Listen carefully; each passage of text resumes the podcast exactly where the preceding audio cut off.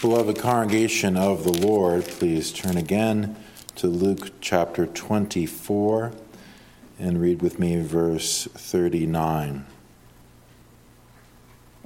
Verse 39 Behold my hands and my feet, that it, that it is I myself. Handle me and see, for a spirit hath not flesh and bones, as ye see me have. Oh, beloved congregation, every portion of the Word of God is inspired, every portion of the Word of God is profitable for the church. But these portions of Scripture that record the history after the Lord's resurrection are surely those that have a special place in the heart of every true child of God. We should thank God that He has inspired not one but four historians to record carefully the events concerning Christ's birth, ministry, death, and resurrection. Sometimes when people read the account given in Matthew 28, which we considered two weeks ago, comparing it with an account like here in Luke, some of the details trouble them. They note that, uh, for example, Matthew highlights the one angel who is at the tomb, whereas Luke highlights two angels. And so they look at the details like that, and, and even that can trouble them. Why are there these different details? Well, for very good reason. None of the details are in conflict. If there were two angels, and there was surely one as well, who uh, is mentioned particularly by Matthew, and you can go through all of the different events recorded on that great resurrection morning and if you carefully lay them up, you see that they are perfectly harmonious. And more to the point, every historian, every gospel writer, Matthew, Mark, Luke, and John, they have carefully laid up those details which are profitable for our instruction, for the building up of our faith. Where one uh, makes one emphasis, the other makes another emphasis. Where other, where one omits a detail, the other includes a detail that is important for us to know. And for myself, as I was comparing the different accounts, it struck me that these words from the Lord Jesus that the physician Luke records for us here in Luke chapter 24 are particularly important for understanding not only the truth, but the meaning and significance of the resurrection of Christ for us. Behold my hands and my feet, it is I myself, handle me, and see, for a spirit hath not flesh and bones, as ye see me have. Verse 39. I wish to consider these words Behold my hands and my feet. Behold my hands and my feet. And I wish to investigate what it is the Lord Jesus is seeking to do where he speaks these words. First thing I'll notice is he is giving correction. Giving correction. You see, there's three openings that take place in this chapter. Children, I'm sure you heard about that first opening, the opening of the tomb. Tombs aren't supposed to be opened after they're, they're closed, you see. A dead body goes inside, it is closed, and then that is to be left alone. And yet, here we have a tomb opened through this miraculous work of Jesus Christ, the Son of God. His tomb is opened, his tomb is empty, and those women have to be told, Why do you seek the living from the dead? But there wasn't just that one opening, there was also the opening up of the scriptures. Jesus appears, you see, uh, to some of his followers, these two travelers on the road and they don't recognize him. He's cloaking his identity from them as they're traveling, and he sees that they are so sad, so downcast. And they ask, Well, you know, don't you know all the things that have happened? This great prophet and teacher Jesus, raised up by God, has been killed and betrayed by our leaders. Everyone is talking about it. We thought he was the Redeemer of Israel. And what is it that the Lord Jesus said to them? Well, he says there in verse 25, O fools and slow of heart to believe all the prophets have spoken. Ought not Christ to have suffered these things and to enter into his glory? And beginning at Moses and all the prophets, he expounded unto them in all the scriptures the things concerning himself. There's the opening up of the tomb and the opening up of the scriptures. The thoughts of these disciples, they are confused.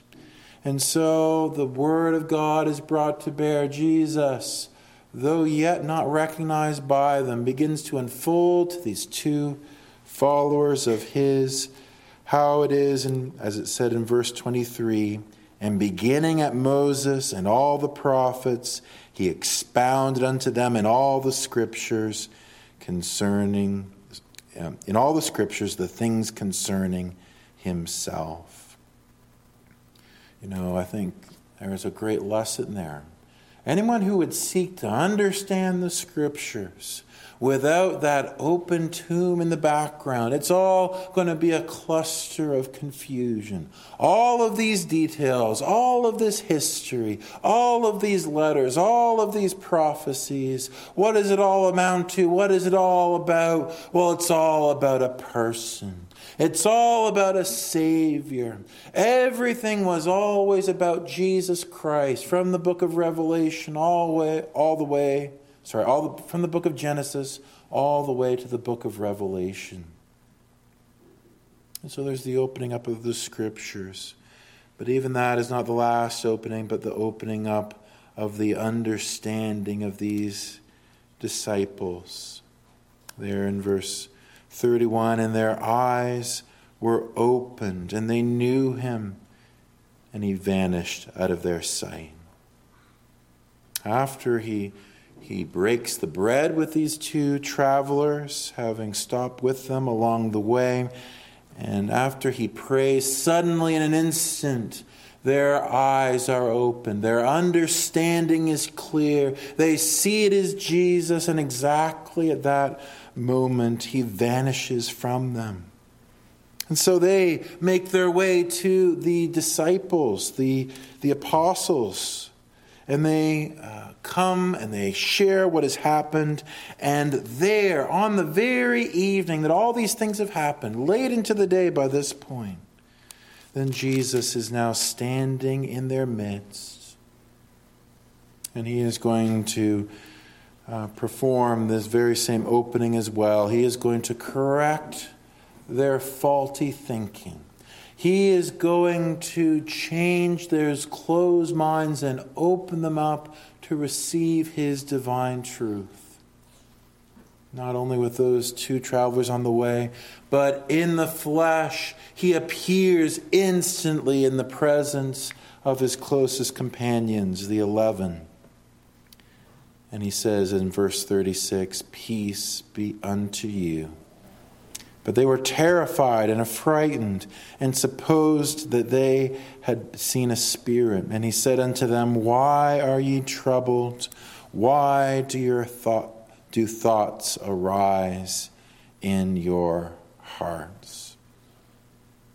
You see, it's not enough to know that there is an empty tomb that has been opened, not enough to simply have the scriptures opened to you. It is necessary that Jesus Christ would open up your mind to receive Him. I think perhaps it's only after we begin to receive something of the Lord's grace that we know what a terrible affront to God our thought life is. For the one who doesn't fear God, doesn't know God, has never grappled with the holiness and the greatness of God. Their thoughts come and go, and, and they give no care to it. Is that a sinful thought? Is that a true thought? Is that a prideful thought? It's all the same. Whereas if we would ask ourselves this question Is God glorified with our thoughts? Are our thoughts in conformity with His truth? Then we have to recognize that we are so often like these disciples. Three long years they had been instructed. Three long years they had lived and ate and, and slept alongside the Lord Jesus Christ as they were traveling. They had heard so much from him. And yet, even now, their thoughts go to this terrible place where they imagine that this is just a spirit, just a phantom before them. That is how out of touch they are with the truth of God. They will ascribe to this glorious appearing of their dear Savior and friend and Lord, even that of a phantom. And so the Lord corrects them with these words Behold my hands and feet. Behold my hands and feet. We need this correction as well, congregation. Indeed, there was a particular blessing to those disciples who could open their visible, their physical eyes and visibly behold their precious Savior. They could behold the very hands that had been pierced with nails, the very feet that had been fastened unto that accursed cross. They could behold the one who had been delivered over unto wicked hands of the leaders They could behold this one who had been laid in the grave and now stood before them, the Son of God, in his glorified humanity. But there is also this we must understand. It is recorded not only for them, but also for us. Jesus speaks to you today Behold my hands and feet. With the eye of faith, Observe this great history recorded here and preserved by the Holy Spirit. Cause your hearts and minds to fasten upon this great reality that whatever it is has happened to you this past week, whatever may happen to you in the week to come, Jesus Christ wants you to put that all out of mind and gaze upon this great reality that the, that the same Jesus that stood before those disciples is yet alive. He is yet risen. He is yet glorified. And the most important thing about your life or my life is not this or that detail. It is the fact that we live in a world in which the Lord Jesus Christ has risen from the dead. You know, sometimes for a gospel minister when they come up to preach a sermon, they feel so much inadequacy. And even those mornings can be so difficult preparing that we are to open the scriptures themselves for the covenant congregation. And so often as as I pray in those early mornings and, and pray for the congregation that they would receive the word, and one of the things that cheers my heart is that whatever else may happen, this is the Lord's day. This is the day where the Lord Jesus has risen from the grave. This is the day where the Lord Jesus stood before his disciples. This is the day where he said, Behold my hands and feet. It is all true. It is all accurate. It is all verifiable. It is all infallible and inerrant. And how terrible it is when we would be brought into the presence of such glorious truths as this We would be brought into the presence by His Word and Spirit of the risen Christ Himself. And yet, doubts swirl in our minds. Surely that is one of the most terrible things a believer experiences. One of the things that, that most gives them grief of heart, where something in the Word of God is mingled with doubts implanted by the devil or the result of our own sinful pride or flesh. There is something in the Word of God, and the thought comes is that really true? Is that really accurate? Can I take that truly as something to rest my soul upon? We must face this squarely, congregation. Every doubt concerning the Word of God is of the devil. Every doubt comes from either directly his hand of temptation or that which is laid up in our own sinful flesh. God has spoken. Christ has been revealed. Christ has risen. And our duty is to believe. Believe all things that God has spoken in every detail, in every respect, this is held forth for our salvation, that we believe in the risen Son of God.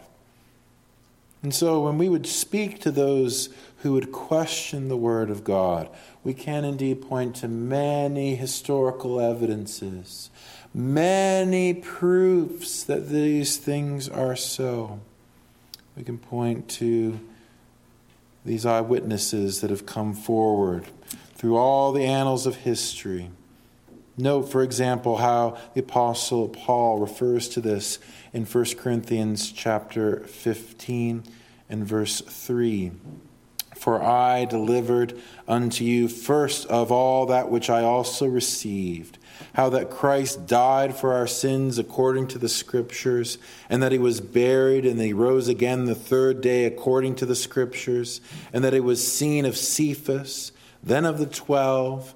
After that, he was seen of about five hundred brethren at once, of whom the greater part remain unto the present, but some are fallen asleep. After that, he was seen of James, then of all the apostles, and last of all, he was seen of me also as of one born out of due times.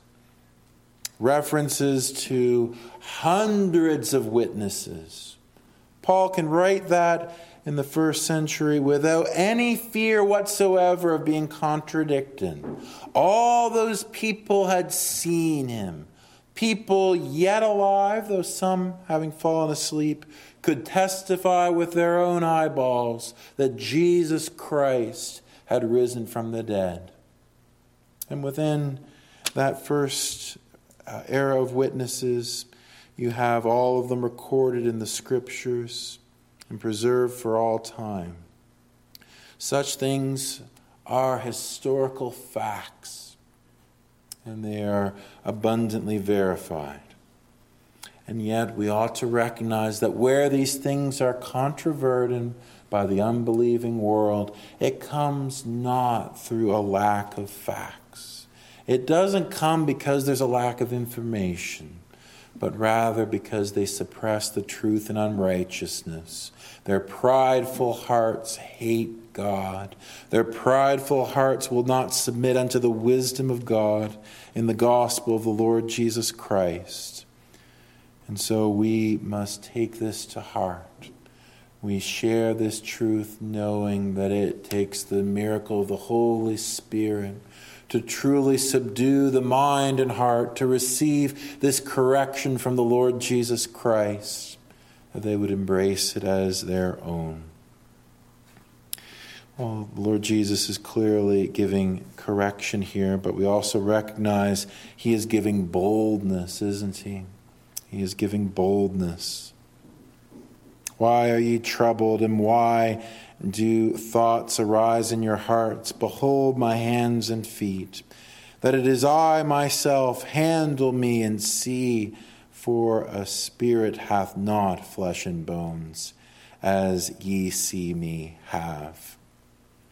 So he's saying it's preposterous that a spirit could be before you. Look, I have flesh and bones. I have a physical body. I am the very Jesus whom you knew before my death and resurrection. It is impossible that I am a spirit. And this and this is revealed in order that their fears and their doubts would be demolished and they would be given a special boldness, that they would be bold in their faith. You know, it's interesting. Those words, it is I myself. It is I myself. Those very same words in the Greek appear over and over in the gospel writers ego eimi. I am. And it's often connected with uh, attestations of his deity. You remember there was that occasion there in John chapter 8 when he was especially explaining the fact that he is the Son of God unto those religious leaders. And he said, Before Abraham was, I am. Ego eimi. It's the same uh, construct that is used, for example, in the Greek translation of the Old Testament, where the divine name Jehovah is used. I am that I am. And so he says here, it is I myself, ego eimi. And it's used uh, in those occasions where especially Jesus wanted to assure the disciples of his special protection and presence when they were plagued with doubts and worries. Think of Matthew chapter 14. There is Jesus. He sent them out alone on the boat, he stayed behind. And so they are there on the boat, and it's dark and it's at night, and the wind and the waves are crashing against the boat. And as they are being tossed to and fro, there Jesus comes walking on the sea. And it says in Matthew 14, verse 26 And when the disciples saw him walking on the sea, they were troubled, saying, It is a spirit. And they cried out with fear, but straightway Jesus spake unto them, saying, Be of good cheer, it is I, ego eimi, be not afraid. Isn't it striking how often we fall into the very same trouble? There we are, we, we think that uh, everything is lost, we think that everything is, is never going to be okay again. And then the Lord Jesus, in his condescension, he reaches down, he stoops down, and he lifts up our spirits. He gives us a fresh measure of his grace, that sight of his presence and of his glory. And our faith, it builds up. And we would think we would learn, but then immediately we're hit by the very same temptation or trial or something similar, and we're back to the same fearful, despondent, sad spirit. And Jesus doesn't get impatient with his troubled, stiff necked, doubting people. No, instead, he again and again approaches unto them with his tenderness and says, It is I. I am. He is always the same yesterday, today, and forever. Jesus Christ, our Savior.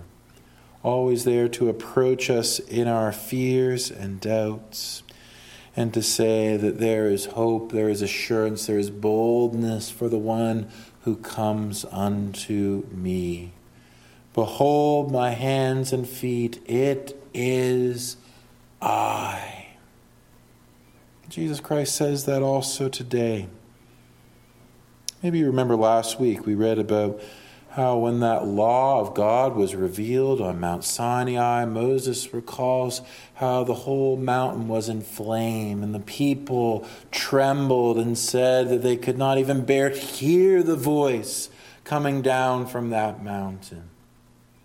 We would rightly understand the majesty and the greatness of God. How is any of us could have boldness to approach unto him? He is God and we are not. He is holy, we are sinful. He is pure and we are defiled. How could we have boldness before such a God if he did not stoop down? If the Son of God himself had not humbled himself, taken the form of a servant, made unto the likeness of man, humbled himself all the way to the cross, and spoke with such tender words Behold my hands and feet, it is I. No spirit, no phantom, no delusion. The Lord Jesus Himself approaches unto sinners and says that you may be bold to receive of this great salvation. Hebrews chapter 10 and verse 18. Now, where remission of these is, that is, remission of sins, there is no more offering for sin. Having therefore, brethren, boldness to enter into the holiest by the blood of Jesus, by a new and living way, which he hath consecrated for us through the veil, that is to say, his flesh. Not the old way of the law, not the old way of the covenant of works, the new and the living way of the gospel. There was no possible way of access unto God apart from Jesus Christ. If Jesus Christ had not come and died and risen from the dead, if his gospel had not been preached unto you and me, there would be no way of knowing God, no way of escaping hell, no way of escaping the judgment and wrath of God and the curse of the law. But there is a way. Praise be to God. There is a way, a new and living way that we may boldly approach unto. And that is the Lord Jesus Christ Himself, a person, has become the way, the truth, and the life. No man comes to the Father but by Him. We come to the Lord Jesus in obedience to His words Behold, my hands and feet. Behold me. There is access unto God through me. And so fears and doubts, they are to be put aside. You notice how it goes on in verse 40. And when he had thus spoken, he showed them his hands and his feet, and while they had while they yet believed not for and while they yet believed not for joy and wondered, he said unto them, Have ye here any meat? And they gave him a piece of a broiled fish and of a honeycomb, and he took it and did eat before them. So, if you track with what, what's going on there, basically, even after he has said these words, even after he has shown them his hands and feet, they won't fully believe in it. And why not? Because of joy. It seems too good to be true. How could their blessed Savior truly be in their presence? And yet, the Lord Jesus patiently deals with them even more by eating that fish and eating that honeycomb to further deity, uh, prove beyond any question that He is the very same man, the very same God man whom they had previously known. And for myself, as I was reflecting on that, I thought, isn't it just so comforting knowing that this is a true Jesus, a true God man whom we may come unto? That he is no phantom. Yes, he is glorified beyond what we can imagine in his glorified humanity. And yet, he is the very same Jesus who did not count himself too great even to eat with sinful men like these to eat these fish, to eat this honeycomb. For me, it tells me that the Jesus whom we look for to return on the clouds in judgment is this very same Jesus of Nazareth with a physical body, a physical stomach, who can eat food. The very same Jesus whom we look to to raise up our own bodies take such care to raise his own and to display it before us. These things, congregation, are to give us hope. They are to give us boldness. They are to give us courage. We look ahead unto the future, and we know that these outward bodies they are perishing away even as the inward man is being renewed day by day and so it can be a fearful thing to be separated from these natural bodies which God has given unto us. And so it seems as though it is a mysterious and a, and a terrible thing to enter into that, that future state, as we've said recently. But consider this. It is only a way station unto that greater resurrection morning when body and soul is restored. Where we see, as 1 Corinthians 15 tells us, that the Lord Jesus is receiving his natural full body, yet with these glorified powers, so also we will have bodies like unto his glorified body. The very flesh and bones that we now have, they are not going to waste away to nothing finally and ultimately, no, but to be restored into the new heavens and the new earth. This is the assurance of the people of God. This is the boldness of the true Christian that we will be raised with him when we see him as he is. Let that give us courage, congregation. Let us fix our minds not on the things below, but on heavenly things where Jesus Christ, the risen Savior, sits at the right hand of God. Let us fix our eyes upon the true, tangible Jesus Christ, who may be touched and felt. Though we are yet separated from him in the body, let us be united with him in our hearts, so that when we are united with him in our bodies, it is in an acquaintance and a, and a joy that we long for. So we see that he is giving correction, but also giving boldness. I wish to emphasize this last thing he is giving blessing. He is giving blessing. Those hands, they still have the marks of the crucifixion.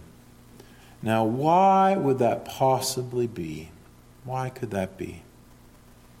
Well, children, maybe it isn't surprising to you that Jesus, having had those great big nails pierced through his hands when he was nailed to the cross as our sin bearer, maybe it isn't surprising to you that there are still those great big holes.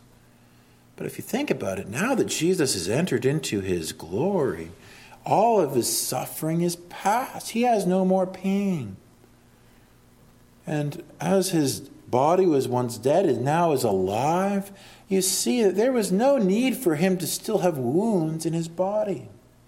Jesus didn't need to have wounds in his hands to show to his disciples, but it was done for our benefit.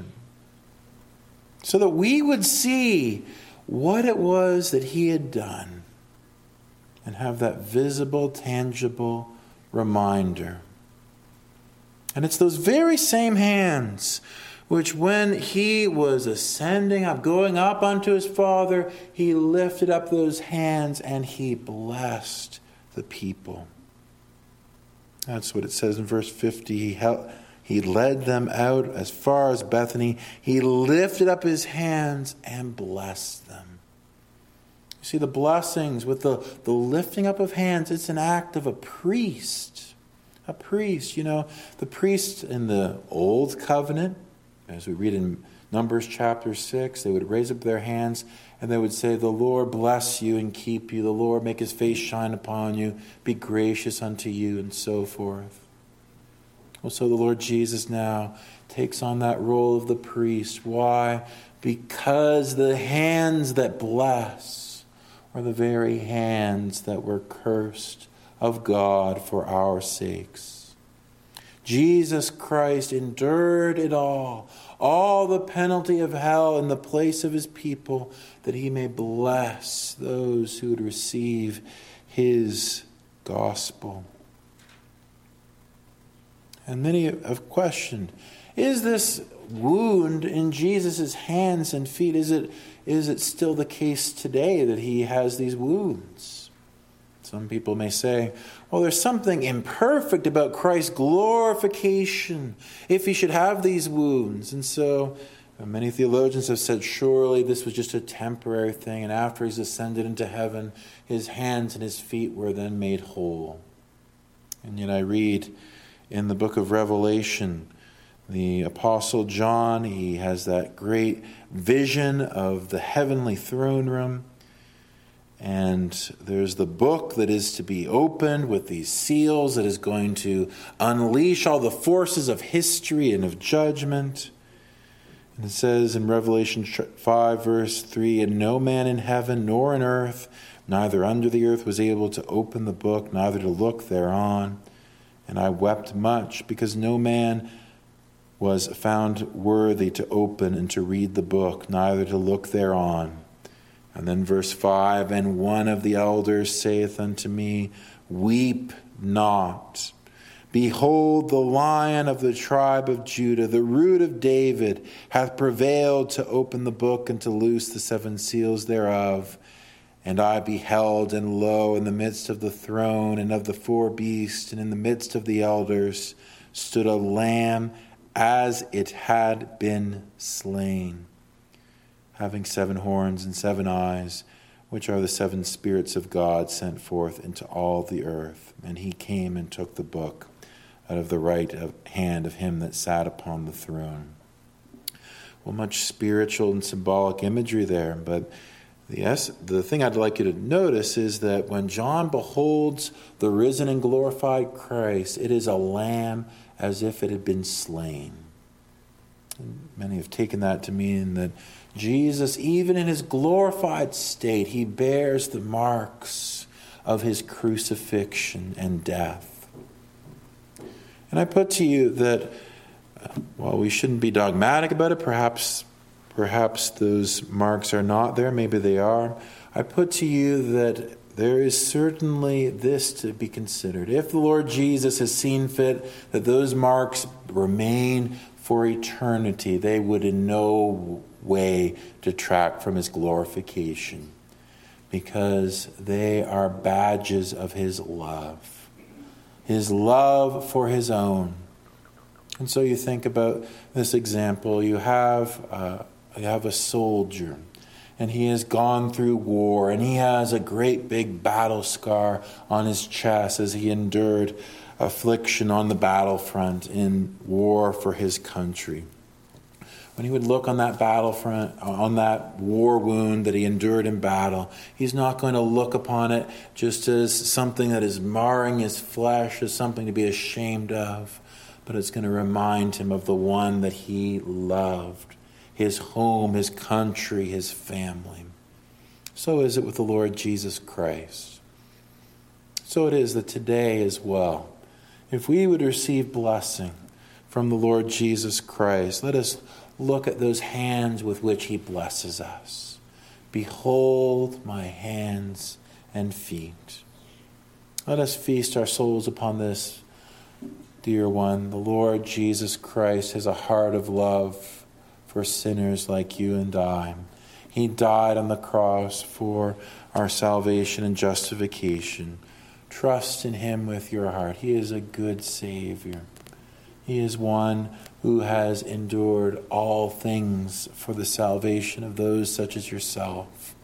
Do not doubt, but believe.